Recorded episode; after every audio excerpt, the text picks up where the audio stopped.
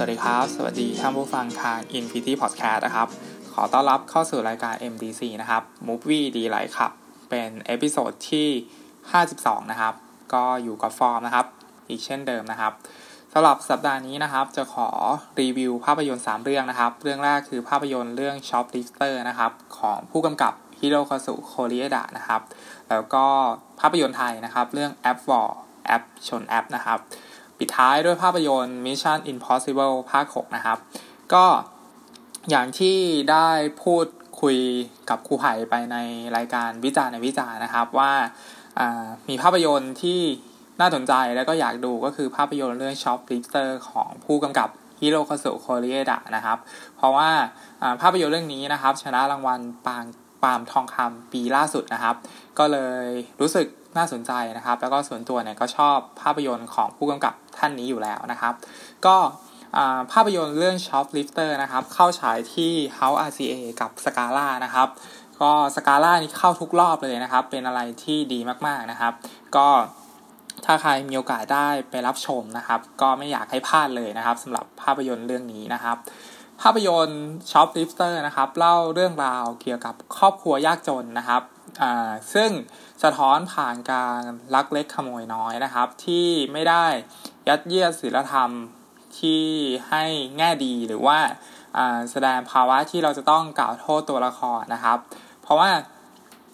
ตัวละครแต่ละตัวเนี่ยเลือกที่จะแสดงพฤติกรรมของเขาเนี่ยกันเองนะครับ ความน่าสนใจคือภาพยนตร์เนี่ยพาให้เราไปพบเจอกับครอบครัวที่ค่อนข้างยากจนมากๆนะครับ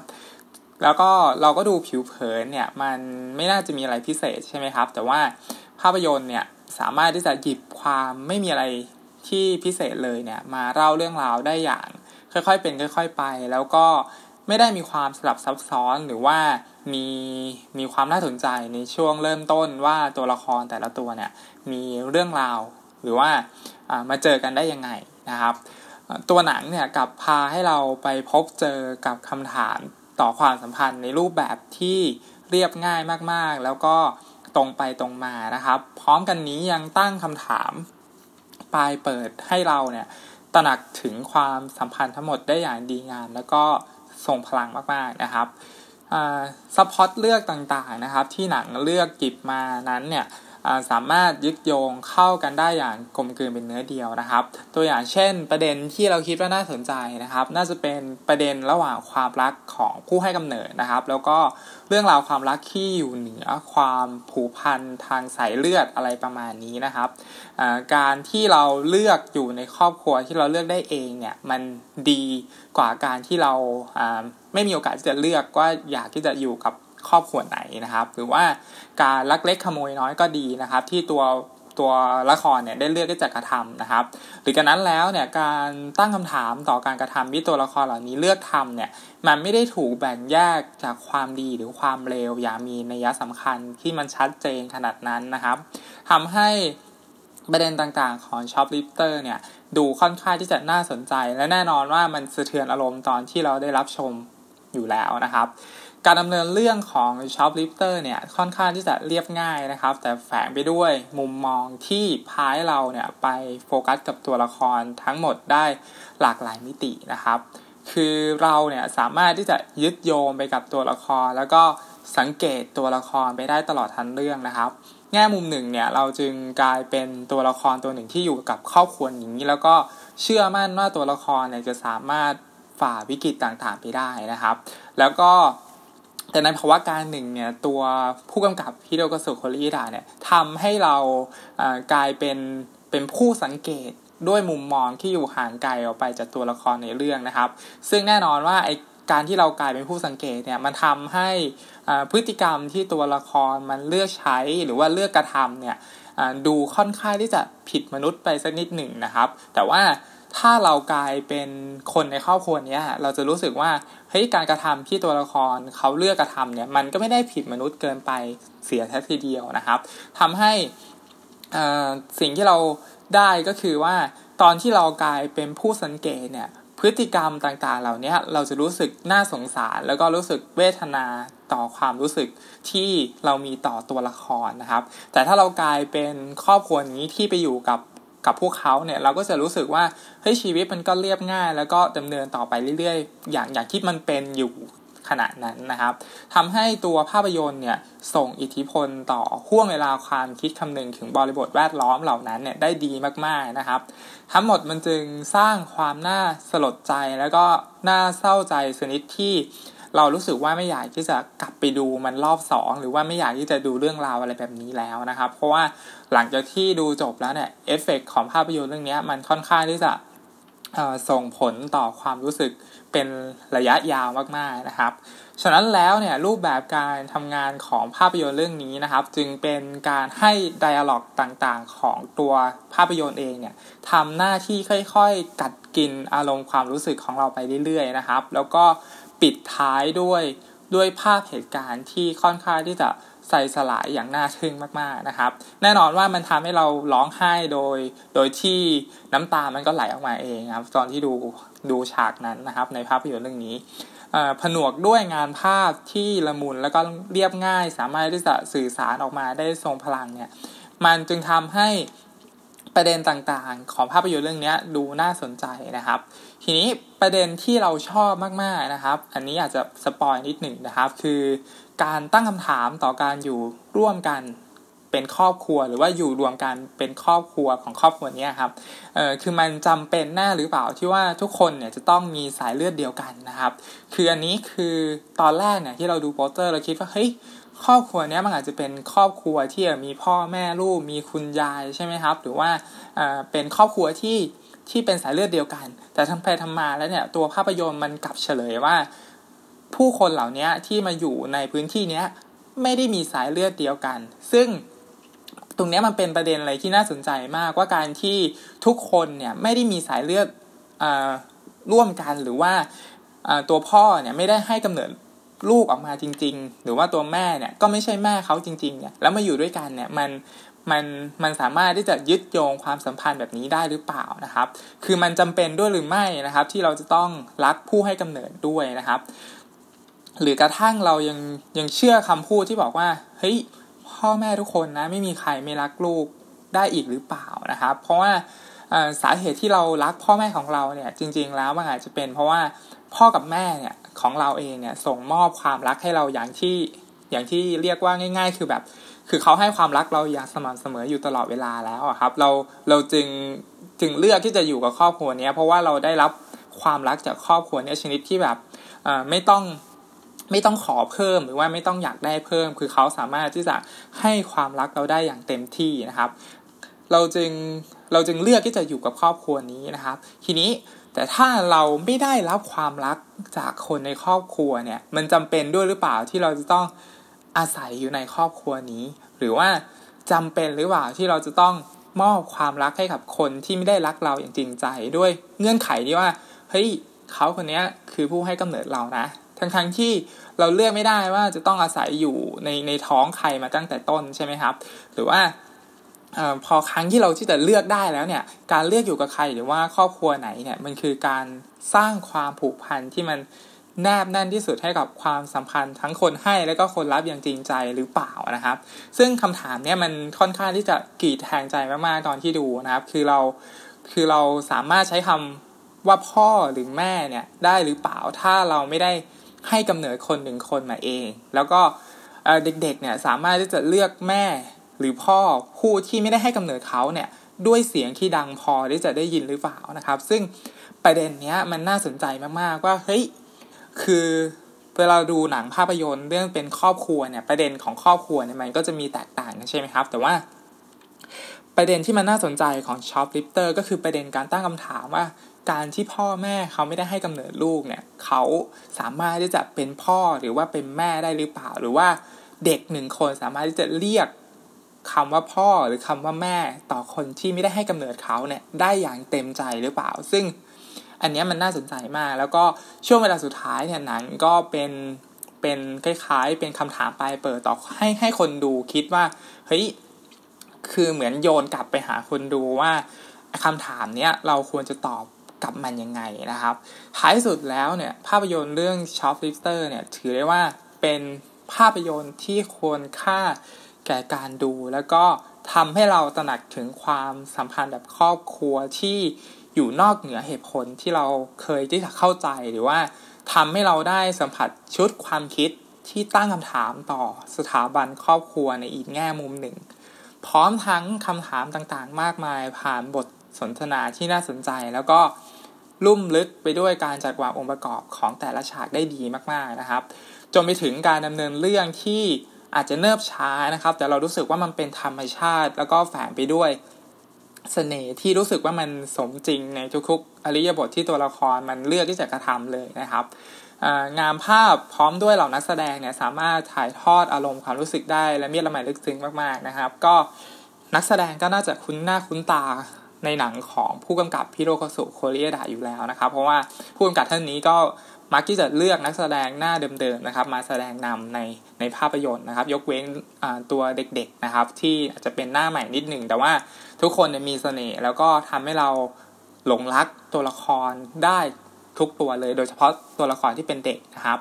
ทั้งหมดจึงทำให้ภาพยนตร์เรื่องนี้สามารถสร้างแรงสั่นสะเทือนใจ แล้วก็ต้องทำให้เราขบคิดต่อความน่าสลดเศร้าหมองสำหรับเรื่องราวที่เกิดขึ้นไปได้อีกอีกนานเลย แล้วก็น่าจะเป็นเรื่องราวที่เล่าถึงครอบครัวที่ดีมากๆเรื่องหนึ่งเลยนะครับสำหรับภาพยนตร์เรื่อง Shop Lifter นะครับ อันนี้ก็ไม่อยากให้พลาดโปรแกรมฉายนะครับ ก็อยากให้ไปรับชมกันนะครับสำหรับภาพยนตร์เรื่องนี้นะครับสำหรับเรื่องที่2นะครับคือภาพยนตร์ไทยเรื่องแอปวอลนะครับแอปชนแอปนะครับกำกับโดยผู้กำกับยังยนคุรุอังกูนะครับ ก็เป็นภาพยนตร์ของค่าย T Moment อันดับที่ 2 แล้วนะครับลำดับที่ 2 แล้ว เรื่องแรกคือ Oversight ทลายพุงใช่ไหมครับ ก็ถือได้ว่าสำหรับเราเราคิดว่าภาพยนตร์เรื่องนี้กอบกู้ ค่าย T Moment กลับมาอีกครั้งหนึ่งนะครับ ก็คือคือค่ายนี้มันแยกออกมาจาก GTS ใช่ไหมครับ แล้วก็เป็นคู่แข่งของ GTS เองนะครับ คือค่าย T Moment เนี่ย คือค่ายหนังของไทยเนี่ยก็มีไม่กี่ค่ายใช่ไหมครับ ซึ่งถ้าเป็นค่ายที่ตอบโจทย์วัยรุ่นเนี่ย ก็น่าจะเป็น 2 ค่ายนี้นะครับ ก็ตัวภาพยนตร์เรื่องแอปวอลเนี่ย สามารถที่จะพาเราไปร่วมอินกับธุรกิจสตาร์ทอัพแล้วก็สอดแทรกความสัมพันธ์ได้อย่างเพลิดเพลินนะครับ ภาพรวมของภาพยนตร์เรื่องนี้นะครับเราคิดว่ามันไม่ต่างอะไรกับหนังรักที่ตัวละครเนี่ยแข่งขันกันในการชิงไหวชิงพริบกันอะไรประมาณนี้นะครับ หรือหรือประมาณว่าเป็นคู่กัดรักกันอะไรประมาณนี้อยู่ตลอดเวลานะครับพอดเรื่องเนี่ยไม่ได้มีอะไรสลับซับซ้อนแล้วก็เข้าใจง่ายนะครับ แม้ว่าตัวเราเองนะครับจะไม่ได้อยู่ในแวดวงธุรกิจสตาร์ทอัพแต่ก็ยังสามารถที่จะเข้าใจบริบทของภาพยนตร์ได้ทั้งหมดนะครับ ตัวหนังเนี่ยสามารถชักจูงให้เรา ร่วมคล้อยตามไปกับการพยายามของเหล่าตัวละคร เพื่อที่จะสร้างสรรค์ผลงานผลิตแอปออกมาที่น่าสนใจนะครับ และแน่นอนว่ามันให้อารมณ์ร่วมแล้วก็อยากที่จะให้มันมีแอปนี้เกิดขึ้นจริง ๆ ในประเทศไทยนะครับหรือว่ามันมีแล้วหรือเปล่าเราก็ไม่แน่ใจนะครับ ส่วนหนึ่งเนี่ยที่ทำให้เราร่วมสนุก ไปกับเนื้อหาแล้วก็สาระได้ตลอดความยาว2ชั่วโมง10 นาทีนะครับ ต้องบอกว่ามันยาวมากๆนะครับ หนังเรื่องนี้ แต่เรารู้สึกว่ามันเพลินมากๆตอนที่ดูนะครับ คือวิธีการตัดภาพตัดสลับภาพแล้วก็การลำดับเรื่องราวเนี่ยรวมไปถึงจังหวะที่หนังมันเลือกเล่นเนี่ยมันมีอะไรที่ถูกที่ถูกเวลาแล้วก็แล้วก็ทำให้เราขำจนดูได้เพลินๆนะครับ แม้ว่าบางช่วงเวลามันจะรู้สึกขาดขาดเกินไปบ้าง แต่ว่าโดยรวมแล้วเนี่ยมันสามารถที่จะทำได้ดีมากๆนะครับ แล้วก็ ทั้งหมดเนี่ยมันจึงพาให้เราสามารถที่จะรับชมภาพยนตร์เรื่องนี้ได้อย่างเพลินๆนะครับ เพียงแต่ว่าหนังเองเนี่ยมันยังขาดน้ำหนักในช่วงเวลาพีคๆในเรื่องนะครับ ซึ่งเราคิดว่ามันยังมีไม่มากพอนะครับ ที่จะทำให้ช่วงบทสรุปของหนังเองเนี่ยคือมันหาทิศทางลงที่ไม่ค่อยดีเท่าไหร่ แล้วก็รู้สึกไม่ค่อยลงตัวแล้วยังขาดน้ำหนักเมื่อเทียบกับช่วงเวลาอื่น ๆนะครับด้วยด้วยด้วยตัวมันเองนะครับ อีกจุดหนึ่งที่เราคิดว่าน่าชื่นชมมากๆคือเรานักแสดงทุกคนนะครับ คือแสดงกันได้ดีมากๆ แล้วก็ถ่ายทอดตัวตนบุคลิกที่แตกต่างไปพร้อมๆกัน แล้วก็ยังมีเสน่ห์ทุกคนเลยนะครับ ที่สำคัญคือเป็นนักแสดงหน้าใหม่ใช่ไหมครับ แล้วก็เรารู้สึกว่ามีเสน่ห์ทุกคนเลย แล้วก็ทั้งฝ่ายชายแล้วก็ฝ่ายหญิงนะครับ มีความน่ารักทั้งสองฝ่ายเลยนะครับ ที่สำคัญก็คือมี น้องออนใช่ไหมครับ BNK48 นะครับมาแสดงด้วย ซึ่งตอนแรกเราคิดว่าอาจจะออกไม่เยอะนะครับ แต่ว่าตัวหนังเนี่ยก็ให้น้ำหนักกับตัวละครนี้เหมือนกันนะครับ เราคิดว่าน้ำหนักของตัวละครค่อนข้างที่จะใกล้เคียงกันเกือบทุก ๆ ตัวนะครับ คือไม่ได้มีใครเด่นมากกว่าใคร แต่ว่าสามารถที่จะเลือกบุคลิกของของตัวละครตัวนั้นออกมาได้อย่างชัดเจนนะครับ งานฉากแล้วก็การดีไซน์ background เนี่ยทำได้สวยมากๆแล้วคิดว่าเป็นจุดเด่นของภาพยนตร์เรื่องนี้นะครับ คือ มันดูเรียบนะครับ แต่ว่ามันดูมีเสน่ห์แล้วก็คือรู้สึกว่าเฮ้ยเออคือถ่ายถ่ายภาพได้ดีอะครับ แล้วก็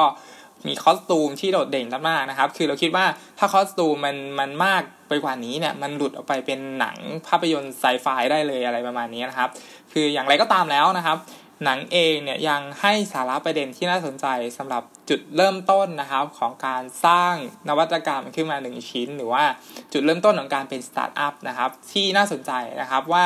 แท้จริงแล้วเนี่ยไม่ว่าเราจะสร้างนวัตกรรมอะไรขึ้นมาหนึ่งชิ้นเนี่ยสุดท้ายแล้วเนี่ยมันจะเป็น มันจะมีประโยชน์ต่อคนหนึ่งคนเนี่ยได้หรือเปล่านะครับ แต่ว่าจุดเริ่มต้นของมันเองเนี่ยจะเป็นเพียงเพียงเป็นเพียงจุดเล็ก ๆนะครับ ของคนคนหนึ่งนะครับที่ที่อยากที่จะสร้างนวัตกรรมเนี่ยขึ้นมาเพื่อตอบสนองตัวเองนะครับ แต่สิ่งนั้นเนี่ยมันอาจจะมีประโยชน์ต่อคนอื่นด้วยเช่นกันนะครับทำให้สาระที่หนังเลือกมาเป็นการหลักของตัวตัวตัวมันเองเนี่ยจึงเหมาะกับสังคมยุคนี้นะครับ แล้วก็คือเราคิดว่าสังคม ยุคนี้มันมีกิจกรรมมากมายหลากหลายให้เราได้เลือกที่จะทำเต็มไปหมดเลยนะครับ แต่ว่าการที่เราจะเจอใครสักคนหนึ่งที่มีความชอบคล้ายๆกัน แล้วก็มาใช้เวลาทำกิจกรรมเหล่านั้นร่วมกันเนี่ยมันเป็นเรื่องที่ดีมากๆนะครับ ซึ่ง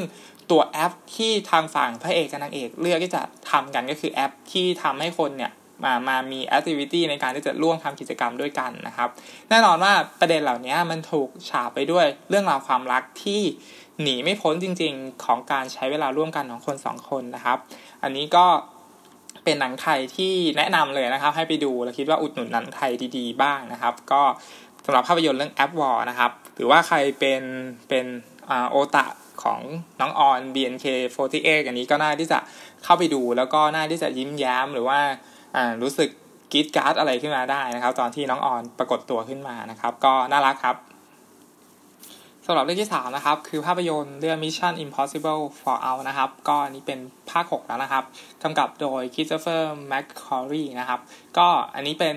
ภาพยนตร์ที่เราคิดว่าเป็นภาพยนตร์แอคชั่นที่ดีที่สุดของปีนี้เลยนะครับ ก็มีฉากแอคชั่นที่ดีงามไหลลื่นสนุกสนานเพลิดเพลินมากๆนะครับสำหรับภาค 6 ภาคนี้นะครับ แล้วก็ส่วนตัวเราคิดว่า Mission Impossible เนี่ยน่าจะเป็นภาพยนตร์แฟรนไชส์แอคชั่นที่ดีที่สุด แล้วก็มีพัฒนาการที่ดีขึ้นอย่างต่อเนื่องนะครับ ถ้านับตั้งแต่ภาคแรกจนถึงภาค 6 นะครับ เนื้อหาสาระของตัวหนังเนี่ยยังคงมีพัฒนาการนะครับ รวมทั้งฉากแอคชั่นที่ถูกออกแบบมาอย่างดีนะครับ สนองความมัน แล้วก็ชวนลุ้นระทึกได้ตลอดเวลาแน่นอนนะครับ แม้ว่าเราจะรู้ทั้งรู้อยู่แล้วนะครับ ว่ายังไงตัวละครอีธานฮันใช่ไหมครับ ก็ต้องรอดพ้นจากอันตรายต่างๆ มากมายไปได้อย่างแน่นอนจะถึงกระนั้นแล้วเนี่ย Mission Impossible Fallout เนี่ยก็ยังคงพยายามพาให้เราไปมีส่วนร่วมกับภารกิจเสี่ยงตาย หรือว่าภารกิจที่มันเป็นไปไม่ได้ตามชื่อเรื่อง ใช่ไหมครับ ได้อย่างรุนระทึกจนวินาทีสุดท้ายอย่างปฏิเสธไม่ได้เลยนะครับ สิ่งที่ดีมากๆของงานนี้นะครับ คือเราคิดว่าตัวหนังเนี่ยพยายามทำให้ฉากที่เป็นไปไม่ได้เนี่ยให้ดูมีแนวโน้มที่จะเกิดขึ้นได้จริงนะครับ คือหนังเนี่ยพยายามรับผิดชอบต่อเหตุการณ์หรือว่า ฉากแอคชั่นเนี่ยให้มันอยู่ในความน่าจะเป็นของโอกาสที่มันจะเกิดขึ้นได้นะครับ ซึ่งอันนี้เราเป็นเราคิดว่ามันเป็นจุดที่ดีที่ทำให้เรารู้สึกร่วมสนุกไปกับมันนะครับทำให้เราสามารถรับชมภาพยนตร์เรื่องนี้ได้อย่างไหลลื่น แล้วก็เพลิดเพลินไปกับเหตุการณ์ต่างๆ ภายในเรื่องได้เลยนะครับ แม้ว่าภาพรวมทั้งหมดของภาพยนตร์ Mission Impossible ภาคนี้นะครับ หรือว่าภาคก่อนๆหน้านี้เนี่ย มันจะถูก หยิบขึ้นมาให้ตัวละครอีธานฮันหรือว่าทอมครูซเนี่ยโชว์เหนือเหมือนภาคก่อนๆทุกๆ ภาคเลยเนี่ย แต่ตัวละครสมทบต่างๆ เราก็ยังคิดว่ามันก็ยังมีบทบาทหรือว่ามีช่วงเวลาที่น่าจดจำสลับกันไปนะครับ สิ่งที่ต้องชื่นชมแล้วก็ไม่พูดไม่ได้นะครับ คือคือตัวทอมครูซเนี่ยด้วยวัยขนาดนี้นะครับ ยังดูดีแล้วก็ปราดเปรียวมากๆนะครับ คือมีแรงแสดงฉากแอคชั่นเสี่ยงตาย ขับมอเตอร์ไซค์ขับเฮลิคอปเตอร์ กระโดดร่มปีนหน้าผาคือเล่นเองหมดเลยไม่มีสตันแมนเนี่ยเราคิดว่าเป็นอะไรที่สุดยอดมากๆแล้วก็คงคิดว่าทอมครูซนี่แหละนะครับ น่าจะเป็นนักแสดงแอคชั่นที่แข็งแกร่งที่สุดในโลกภาพยนตร์แล้วนะครับ คือไม่ต้องเอาใครมาเทียบแล้วนะครับ ด้วยวัยขนาดนี้นะครับ แล้วก็แน่นอนว่าเราน่าจะได้ดู Mission Impossible ไปอีกอย่างแน่นอนนะครับ ถ้าเกิดทอมครูซไม่ได้เป็นอะไรไปก่อนนะครับ อย่างไรก็ตามแล้วเนี่ยพล็อตเรื่องทั้งหมดของภาคนี้ก็ไม่ได้เกินคาดเดา แล้วก็สามารถคาดการณ์ได้ตลอดทั้งเรื่องนะครับ ซึ่งเป็นอะไรที่ส่วนตัวเราคิดว่าอาจจะไปลดทอนความสนุกสนานลงไปบ้างนะครับ แต่ว่าด้วยการตัดสลับฉากที่ชวนสนุกเนี่ยแล้วก็ไม่ได้ติดขัดอะไรเลยนะทำให้ฉากที่ไม่เกินคาดเดาเนี่ยสามารถลงตัวได้พอเหมาะพอดีเนาะแล้วก็ก็ได้ที่จะเข้าใจได้นะครับ เพราะว่ามันเป็นภาพยนตร์แนวแอคชั่นนะครับ ดังนั้นแล้วสำหรับภาพยนตร์เรื่อง Mission Impossible Fallout ภาค 6 นะครับ เป็นภาพยนตร์เนี่ยแอคชั่นที่มีคุณภาพงานที่ดี แล้วก็มีฉากแอคชั่นสนุกสนานนะครับ แล้วเราคิดว่าน่าจะเป็นภาพยนตร์แอคชั่นที่ดีที่สุดในปีนี้แล้วนะครับ ที่ได้ดูมานะครับ แล้วก็แน่นอนมันส่งมอบหรือว่าตอบสนองตอบสนองความเพลิดเพลินด้วยฉากเวอร์วัง แต่มันดูพิถีพิถันแล้วก็ใส่ใจในรายละเอียดต่างๆ ได้ดีนะครับ ผนวกด้วยความลื่นไหลของเหล่านักแสดงนะครับ โดยเฉพาะตัวทอมครูซแล้วก็นักแสดงสมทบอื่นๆนะครับ องค์ประกอบต่างๆนะครับ ดูลงตัวสมน้ำสมเนื้อนะครับ ตลอดระยะเวลา 2 ชั่วโมง 27 นาทีนะครับ ซึ่งเป็นอะไรที่สนุกสนานมากนะครับทำให้ภาพยนตร์เรื่องนี้น่าจะกลายเป็นภาพยนตร์แอคชั่นที่ดีที่สุดย้ำอีกครั้งนะครับ ได้อย่างสบายๆมากๆนะครับ อันนี้ก็ เข้ามาหลายสัปดาห์แล้วนะครับ ถ้าใครยังไม่มีโอกาสได้ดูนะครับ อันนี้แนะนำให้ไปดูไปดูเลยนะครับ น่าที่จะสนุกสนานนะครับสำหรับ Mission Impossible Fallout ภาค 6 นะครับ ก็ MDC สัปดาห์นี้นะครับ episode ที่ 52 นะครับ ก็ต้องขอจบไว้เพียงเท่านี้นะครับ รีวิว 3 เรื่องนะครับ เรื่องแรกคือภาพยนตร์เรื่อง Shoplifters นะครับ ของผู้กำกับฮิโรคาสุโคเรเอดะนะครับ อันนี้ ไม่อยากให้พลาดเลยนะครับ แล้วก็ภาพยนตร์ไทยเรื่อง App War นะครับ อันนี้ก็อยากให้ไปรับชมกันนะครับ ส่วนภาพยนตร์เรื่อง Mission Impossible เนี่ยคิดว่าใครหลาย ๆ คนน่าที่จะเลือกเข้าไปดูอยู่แล้วนะครับสำหรับภาพยนตร์เรื่องนี้ เพราะว่าตัวทอมครูซเนี่ยค่อนข้างที่จะไม่เคยสร้างหนังให้เราผิดหวังเลยนะครับ โดยเฉพาะภาพยนตร์แนวแอคชั่นนะครับ ซึ่งค่อนข้างที่จะดีหลาย ๆ เรื่องเลยนะครับ ก็สำหรับสัปดาห์นี้นะครับ ขอจบ รายการไว้เพียงเท่านี้นะครับ ขอให้รับชมภาพยนตร์อย่างมีความสุขนะครับ แล้วพบกันใหม่ในสัปดาห์หน้านะครับสำหรับวันนี้ สวัสดีครับ